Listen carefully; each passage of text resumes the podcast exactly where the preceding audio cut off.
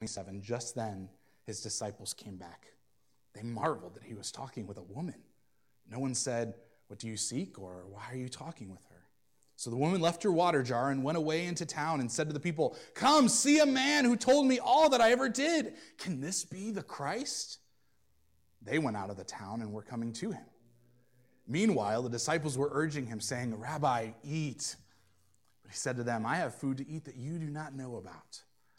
So the disciples said to one another, Has anyone brought him anything to eat?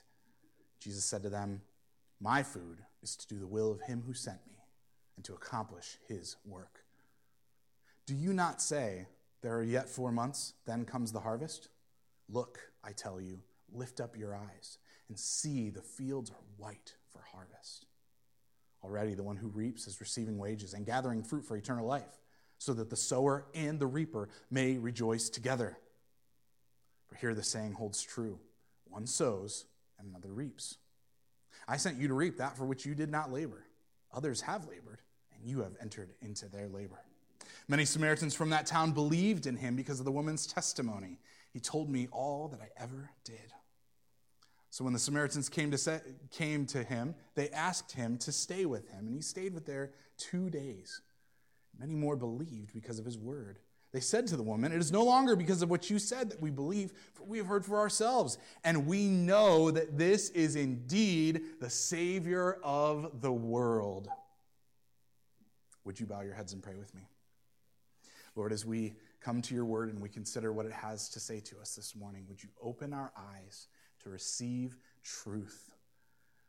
Would you propel us into further worship in spirit and in truth, Lord? But would you also lift up our heads to see the harvest, the great harvest that you are already laboring in, that you are in this very moment, though we're taking a break from our week, you are continuing to work. You are continuing to labor. You are continuing to sow and to reap, Lord.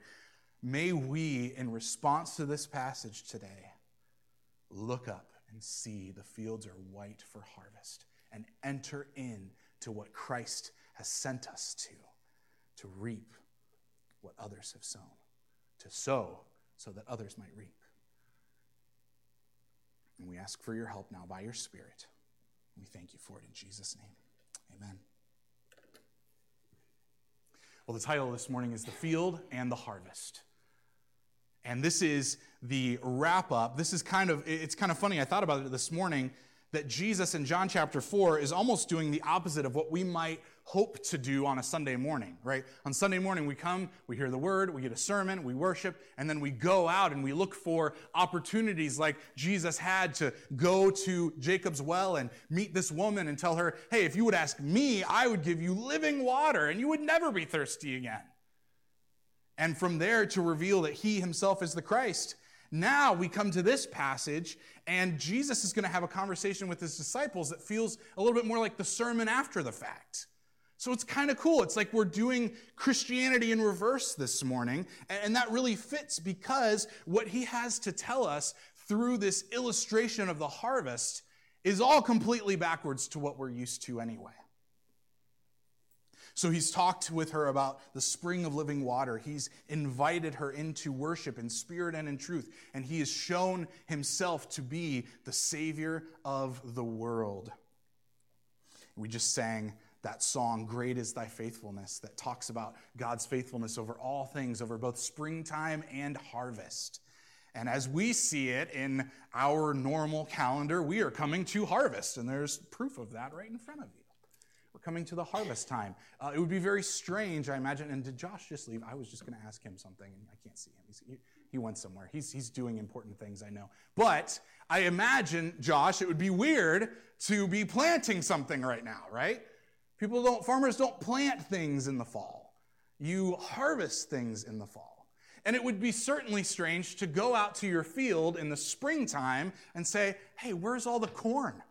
Hey, where's all the, eh, whatever I planted before? I, we don't, well, it's not time to plant. It's time to, it's not time to harvest. It's time to plant. It's time to sow. And the reaping time comes in the fall. And for us to try to get those backwards would really mess up the whole, uh, everything that the almanacs have told us for years, right? And yet, what Christ is going to explain to his disciples is that within the work of God's harvest as it comes to people, there is both sowing and reaping going on simultaneously. And we're called to enter into both of those kinds of works throughout our Christian life. Seed time and harvest colliding together. Jesus says to this woman, I who speak to you am he. And the harvest begins immediately. Because what does this woman go and do? Tell me, what does she do?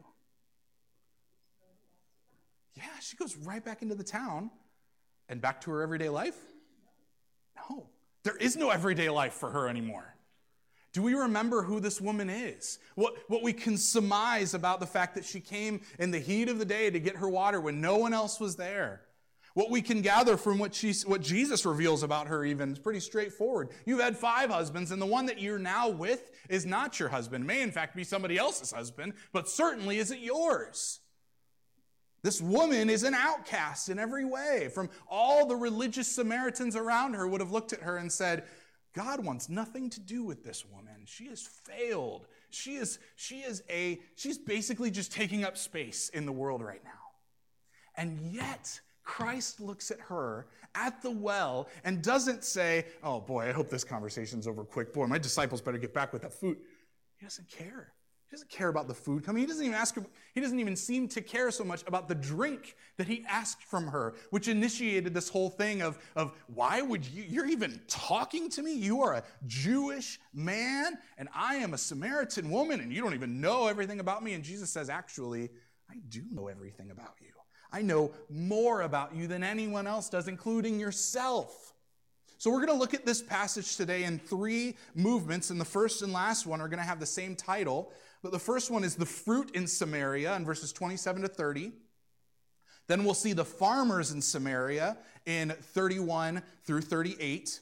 And then we'll revisit the fruit in Samaria in 39 through 42. So the fruit of Samaria begins with this nobody.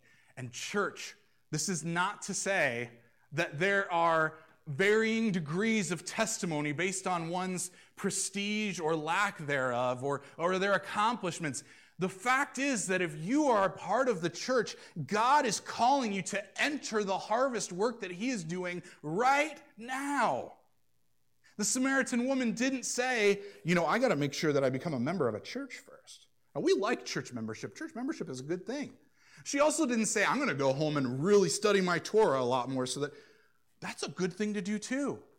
But was there anything between the words, I who speak to you am he, and her leaving her water pot and saying to whoever shows up around her, Come see a man who told me everything I ever did. Could this be the Christ? Was there anything in between there?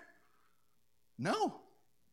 You become, J.C. Ryle actually says of her, in the day of her conversion, she became a missionary the same day. I mean, it's, it's verses apart in what we see in Scripture here. Look at it again. Verse 26 I who speak to you am he. Just then his disciples came back. They marveled. They asked some questions. Verse 28 The next thing we learn about the woman is she leaves her water jar and went away into town and said to the people, Come see a man who told me all that I ever did.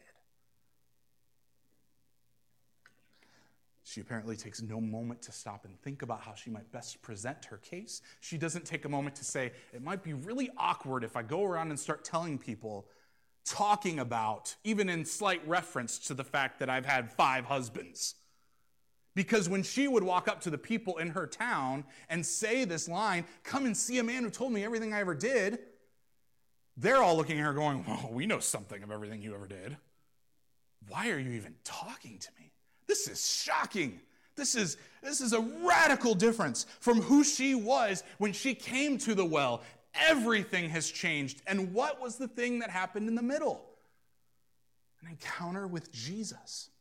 And he calls her as the fruit of Samaria to enter in the harvest. But does he even give her instructions? Now, listen, Samaritan woman, here's your, here's your script. Take this with you. Head back into town. No, it was the natural reaction the news, the good news of Christ hit her so that she could not help but immediately testify. So, what is our problem with this? Just as a side note, Our problem with not testifying, our problem with not focusing on evangelism, it's less about reading the right books. It's less about praying for hours and hours until your heart's right. It's less about those kind of things. And it is all about an encounter with the Lord of the harvest, the one who is already doing that work right now, that peculiar work of both sowing and reaping. And he comes to people like the Samaritan woman because she had nothing to offer.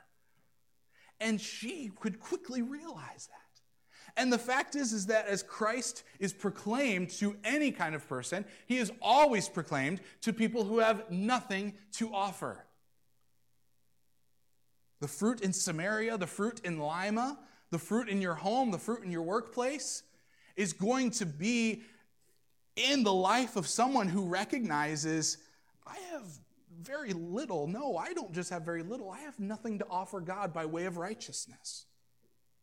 And the Jesus Storybook Bible, a very masterful theological piece, tells us this in regards to when Jesus was calling his disciples. Sally Lloyd Jones wrote, The people God uses don't have to know a lot of things or have a lot of things. They just need to need Him a lot. Do you need Jesus a lot? Do you realize how much you need Him? If so, you qualify. If you hear this question of needing Christ and say, Yeah, I mean, I can't get into heaven on my own, but everything else, I got this. The Samaritan woman left her water jar. That's the whole reason she went all the way over to the well. And when Jesus said, Hey, I can give you living water and you never be thirsty again, you never have to come here to draw again. And she says, Yeah, I'm in. I don't, I, yeah, I mean, give me that living water. I don't want to keep coming back here. She leaves her water pot behind and, in fact, leaves the life that she knew behind as well. Have you left the life that you knew before Christ behind? In the day of her conversion, she became a missionary. Her testimony, I want you to think about these words because, again, we're talking about people who just simply need Jesus a lot. So her testimony comes out, and I think these words are helpful as we think about it. It is revelatory. Come and see a man who told me all that I ever did. When you share the gospel with somebody, do you ever talk about your sin? Maybe, maybe not.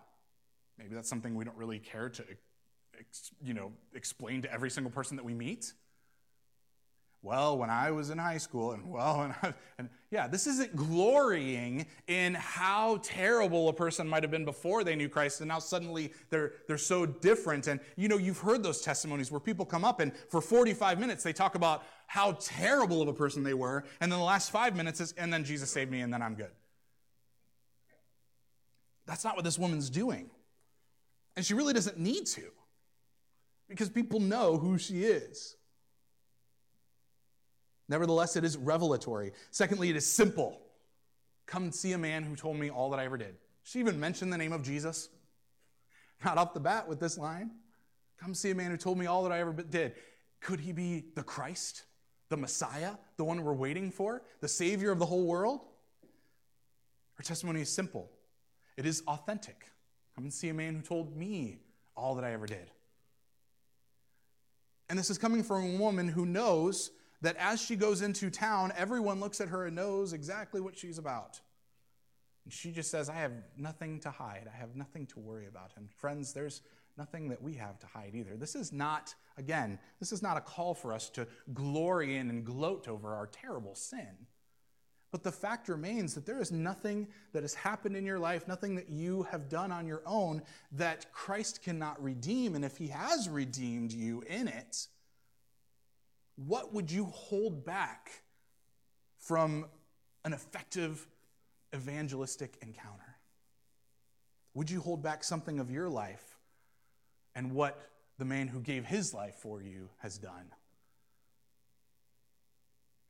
Her testimony is revelatory, it is simple, it is authentic, and it is inquisitive because there's a question at the end, right? Come, see a man who told me all that I ever did.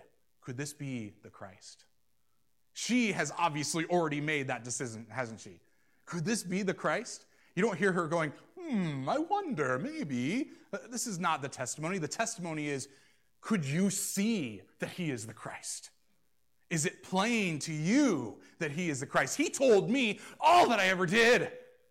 And I left my water pot. I didn't even do what I went out there to do in the first place because my life has been turned upside down, because I've entered the harvest of Christ's people. And so I have a testimony that is revelatory, that is simple, that is authentic and inquisitive, and so do you. When we do baptisms, we encourage people to share their testimony before they get baptized, right? And, and we have time where, we can rightly sit down and say, hey, on a note card, I'm going to make sure I hit all the high points. That's really great. This is a good exercise to do. But the fact is, is that everyone who comes up to get baptized, everyone who testifies about who Jesus is and who they are now, all have the same testimony.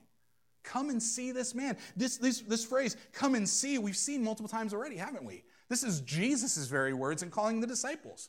And then another disciple picks up the same phrase when, uh, when uh, Philip goes to Nathanael and he says, We found the Messiah. It's Jesus Christ of Nazareth. And he goes, Anything good come out of Nazareth?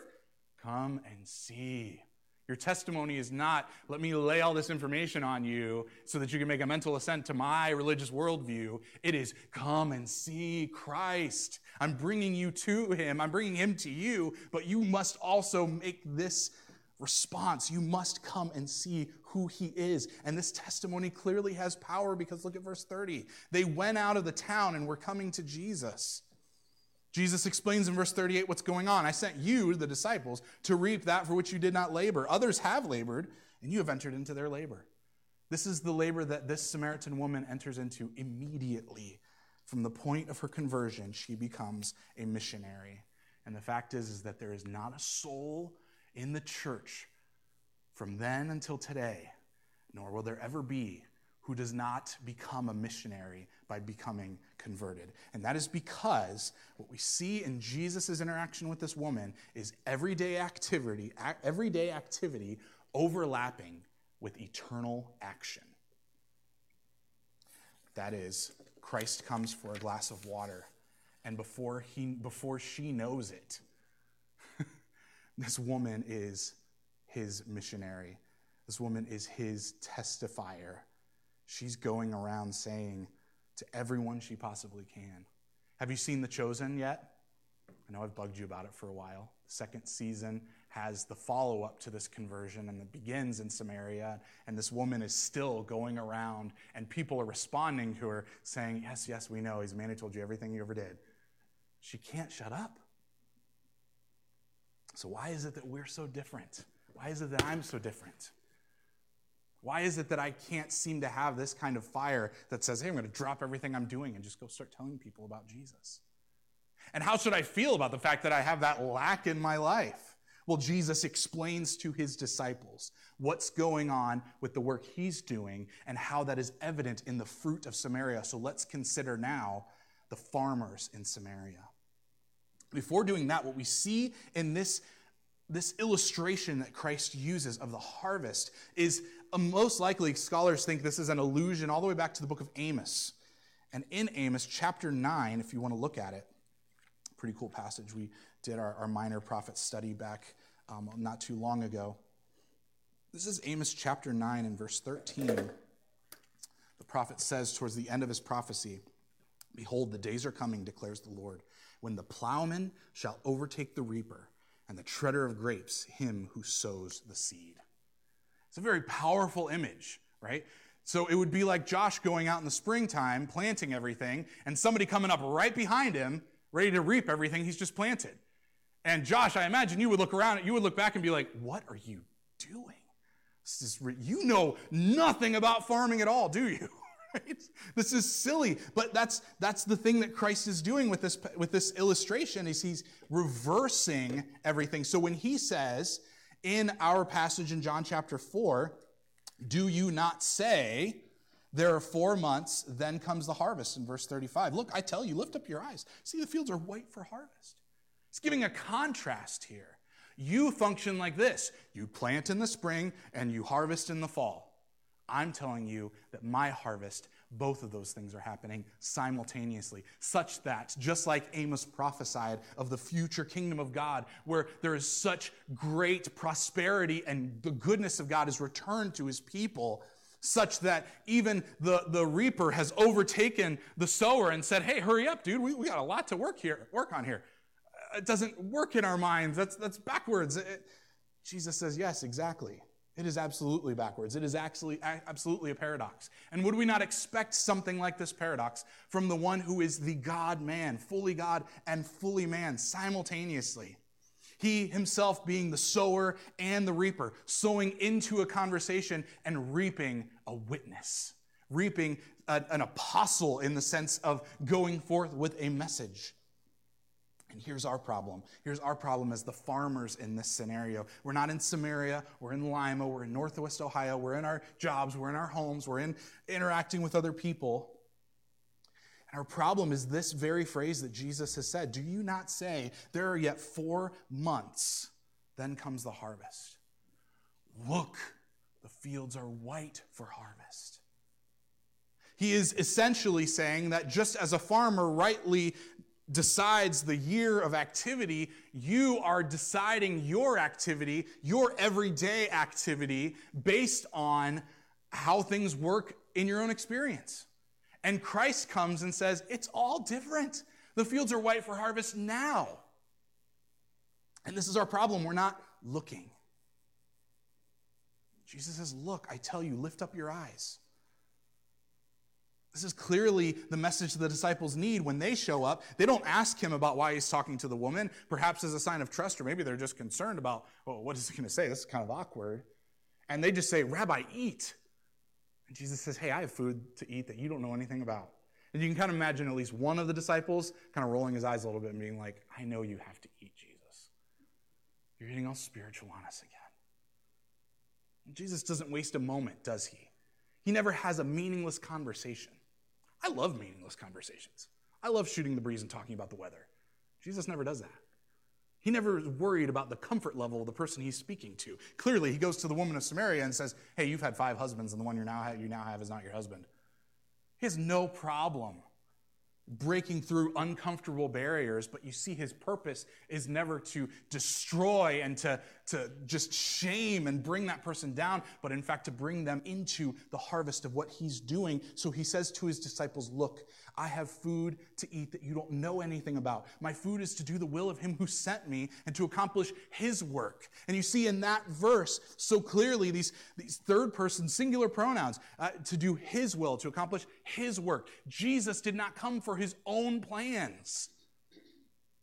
His own plans were to do whatever his father told him to do.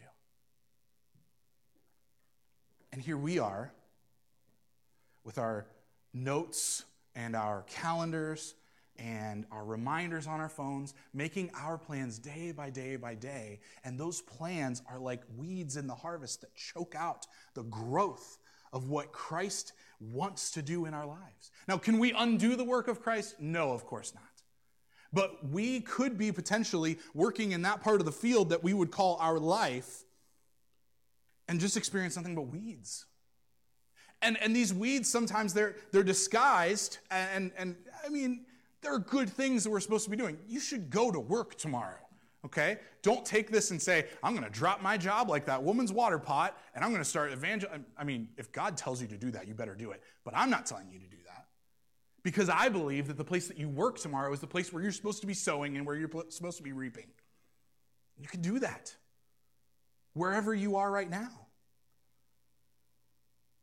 But it's a question of whether we are actually sowing and reaping the work and will of our Father in heaven or our own work, our own will. If you have a conversation with another Christian about evangelism that might likely go like this oh yeah i just i don't have time or i'm, I'm really i'm lacking confidence in that. I don't know what i would say. Uh, the list of things that we say are essentially what jesus is telling his disciples here. You say there's four months until the harvest. You say I can't do that evangelistic outreach moment right now because I, it's four weeks and four months till the harvest. I'm not ready yet because things aren't where they ought to be. I need to get everything in place how I would like it to be. Did you know that God has everything in place in your life as He likes it to be right now? Because He could change it in an instant if He wanted to, but He hasn't. He's changing you, He's changing you slowly throughout time such that when you do see him face to face, you will be like him, right? You will be restored and, and, and, perfected in Christ. The character, the image of who Jesus is. But right now, we work so hard on our own fields, on our own harvests, and we miss the whole purpose of why we're here. Again, this might be you turning into John Wesley and just getting on a horse and traveling across the country. But it also, and most likely, is you realizing that God has placed you where you are today. God is going to place you where you will be tomorrow on purpose to take these everyday activities and engage in eternal action. And Jesus says this the, the harvest, the fields are white for harvest. He's probably alluding to verse 30 when the, when the disciples are here, they're having this conversation. And he can see the people of Samaria coming out to him as like just a big white cloud of a bunch of people, you know, robed together, walking towards him. And he says, Look at this. And I have to say, church, and I have to say to myself, has anything changed? Is the harvest less today than it was before? What do you think? Are there, are there, is there more work to do? Is there less work to do? Is there more sowing? Is there more reaping? Is there neither of each? Is it, is it the fact that what, uh, what I've been convicted about is that 2020 turned into a throwaway year, and I even joke about it repeatedly that like that year just didn't even happen. We just hit reset on 2021. There was still sowing and reaping going on. We're called to be a part of it. We need to recognize, of course, that this work that we're doing in the field is a marathon and not a sprint, right? We're not supposed to simply say, hey, Jesus come back any minute, so I'm going to, and again, if he calls you to go door to door, then go ahead and do it. But it's not necessarily that that's what we're called to do. We're not supposed to just simply sprint and run out of energy and then run out of zeal and run out of ability to testify anymore because we've uh, overexerted ourselves, but, but to in fact set a good marathon pace such that we will be ready to give an answer for the hope that lies within us, that we will be ready and looking for those opportunities. I hit a point not too long ago, and I'm sure I've said this already, but I'll say it again. I was struck by the fact that I so often pray for opportunities to share Christ. And I was so wrong in my verbiage. My problem was I wasn't looking for them. It was about me. It wasn't as if I was like, you know, God, I just don't think you're giving me any chances to share the gospel. But in fact, it was me saying, hey, there's four months until the harvest. Let me get this thing done. Let me get this project at my house. Let me get uh, this, this uh, whatever thing might be in my line of sight that I'm not looking up at this paradox that everyday activities are overlapping eternal action. And that eternal action that we see going behind our everyday activities is, is in fact, as God is working, it is overtaking the everyday activities. The reaper is overtaking the sower. This is happening now. The one, verse 36, Jesus says, the one who is reaping is receiving wages and gathering fruit for eternal life. It's going on right now. Fruit for eternal life. Who's that? It's the Samaritan woman. She has eternal life now. Living water bubbling up inside of her and welling over to eternal life. And we say there are four months till the harvest. And the Holy Spirit, I believe, asks us Is Christ not worthy of a wider view of his work?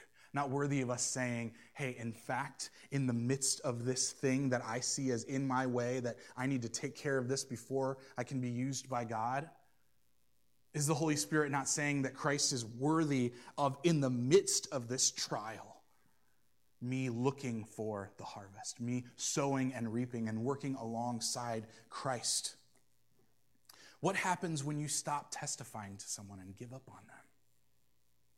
What happens when you say, I just, I can't respond to that text. I can't meet with that person. And, you know, again, we have good and right reasons for canceling things and saying no to some things and yes to other things. But there's so often the reality that we say no to so many things that God is wanting us to say yes to.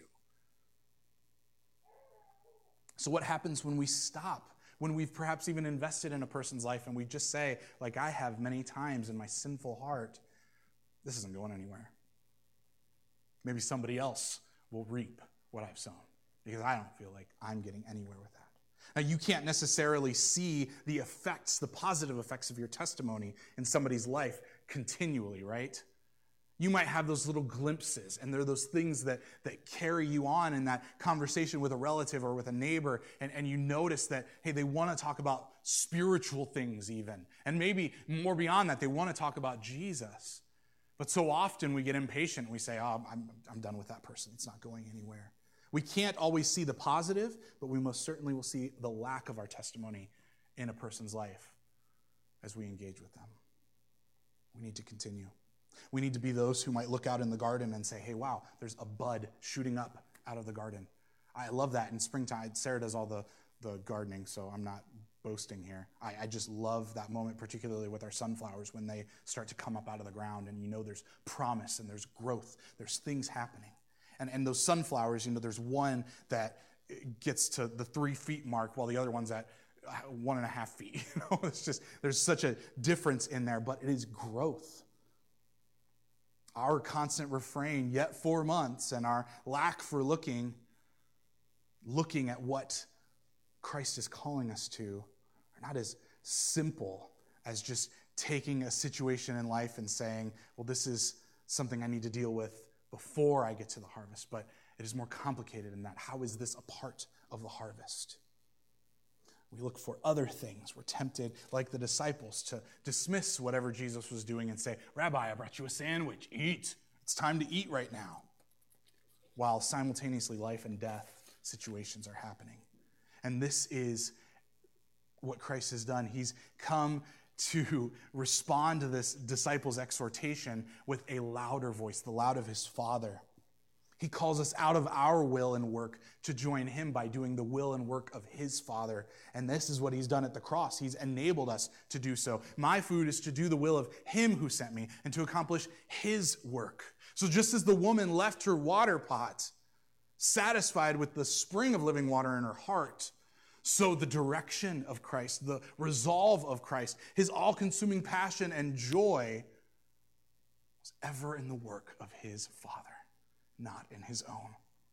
John 6, verses 38 through 40, he says, and this is jumping ahead, of course, but this is really great.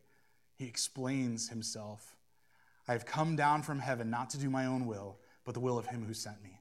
And this is the will of him who sent me, that I should lose nothing of all that he has given me, but raise it up on the last day, just as he was raised up on the third day.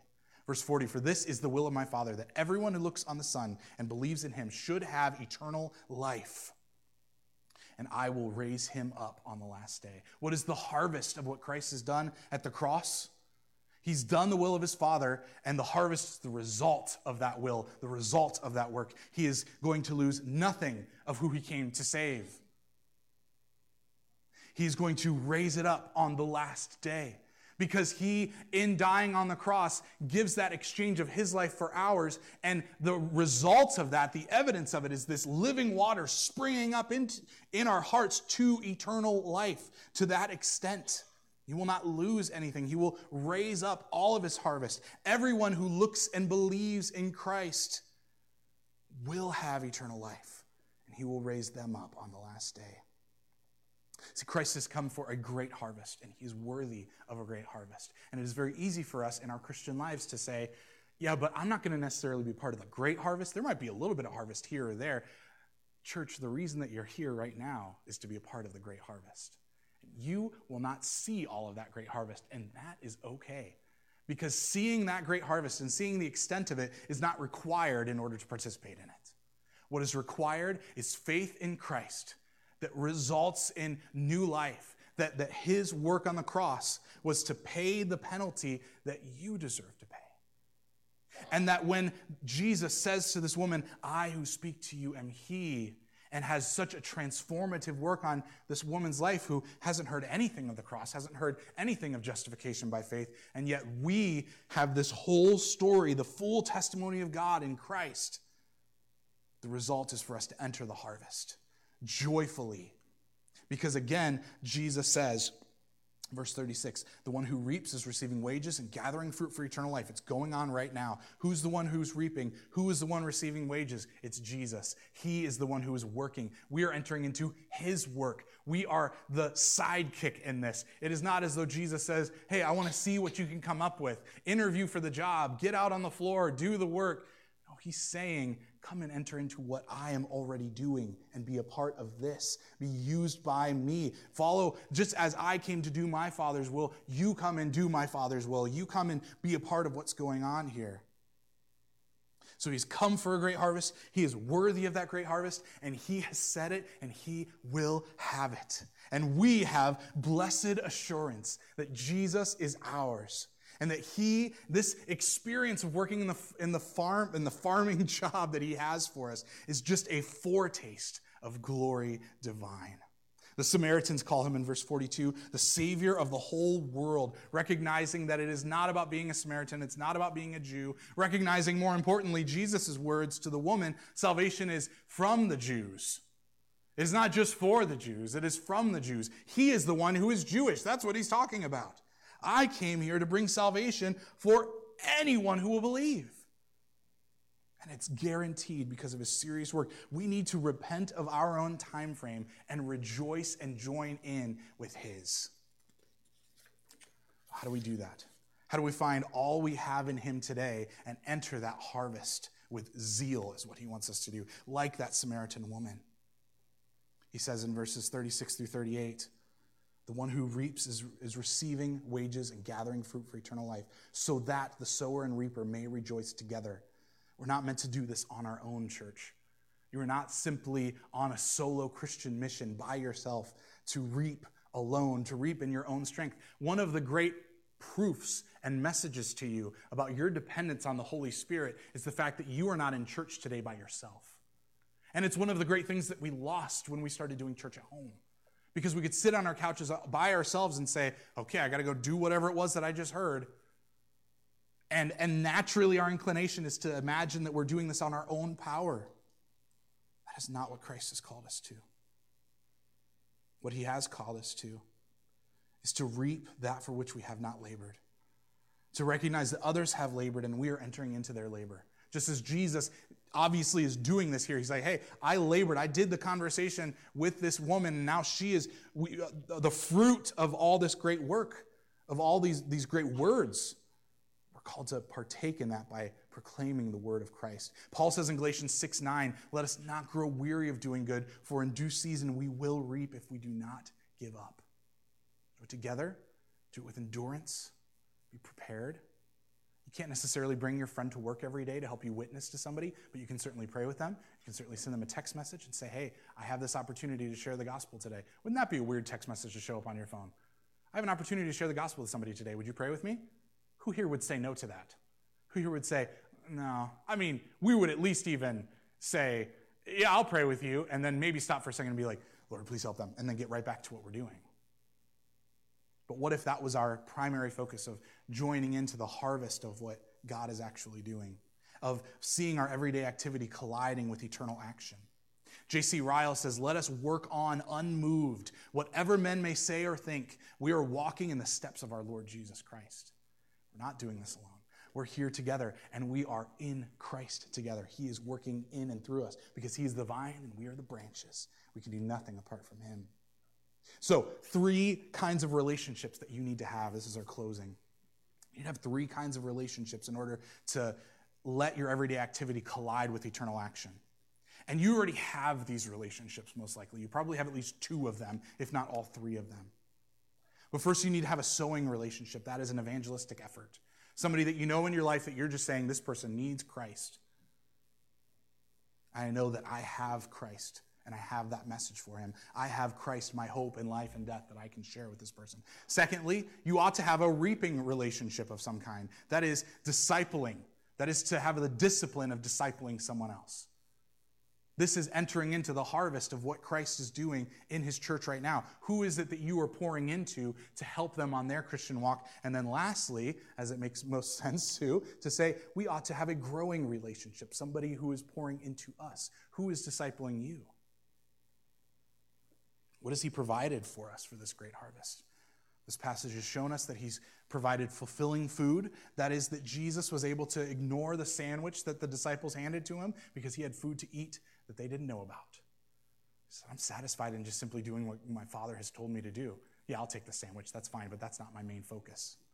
He's given us fulfilling food, the will and the work of God. He's made it clear to us. And how many times do we, as believers, say, What is God's will for my life? Why don't you start with entering the work and the will of God to reap a harvest of believers. Secondly, he's given us fellow farmers to enter into that labor together in verse 38, that we might rejoice together. And then lastly, he, the faithful founder, the true Lord of the harvest, is with us. He has been provided. Verse 37 here the saying holds true one sows and another reaps.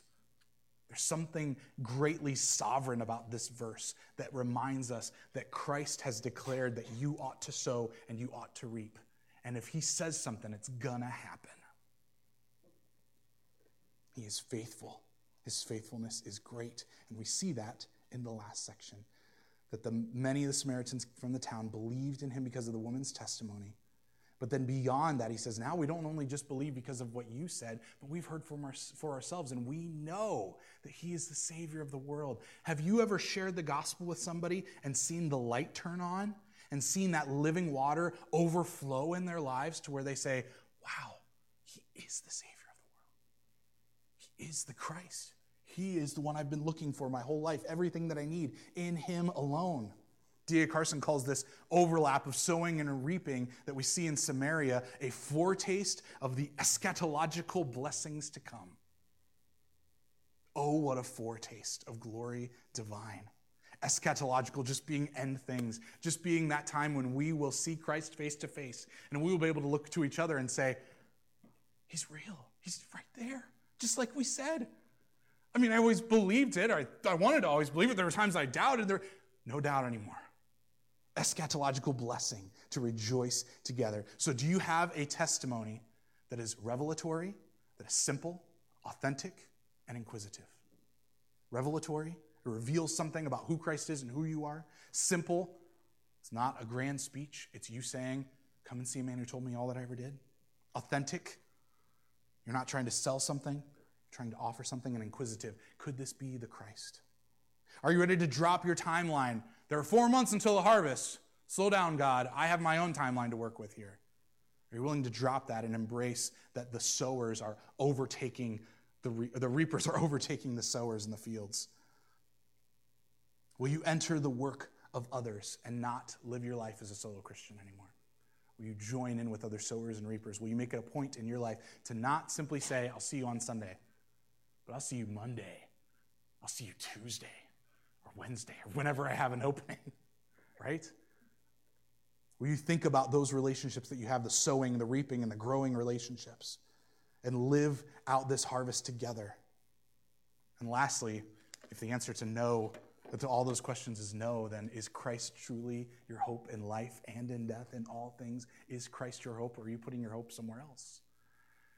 Are you putting your hope in a different harvest? Something that you can see, taste, feel, and smell, and all things that we experience here? Or are you willing to dive deeper into the goodness of what Christ is doing? Would you bow your heads with me, please? Father, thank you this morning that what we have seen in your word is not a call to create something on our own, to use our own energies, our own wisdom, our own insights, but to just simply recognize that the place that you have us right now is, in fact, a spiritual field that is ready for harvest. That there are places to sow and there are places to reap. There are people that we know who need to have the truth of the gospel told to them, perhaps for the first time, or maybe for the millionth time, or maybe for the three millionth time, before that light finally turns on. And they say with John Wesley, I felt my heart strangely warmed. I was made new. His word came to me like the Samaritan woman when Jesus said, I who speak to you am he. Lord, remind us of our testimony. Remind us of the harvest in our hearts. Remind us of the food that you've granted to us, that, that to any other person who does not know Christ, to, to receive it and just say, to do my Father's will. This is not food. Food is to do my will. Would you reveal to us the nourish nourishment that we have in doing your will and not our own, that Christ might be magnified and receive all that he is worthy of. Well, thank you for it by your Spirit. In Jesus' name, amen.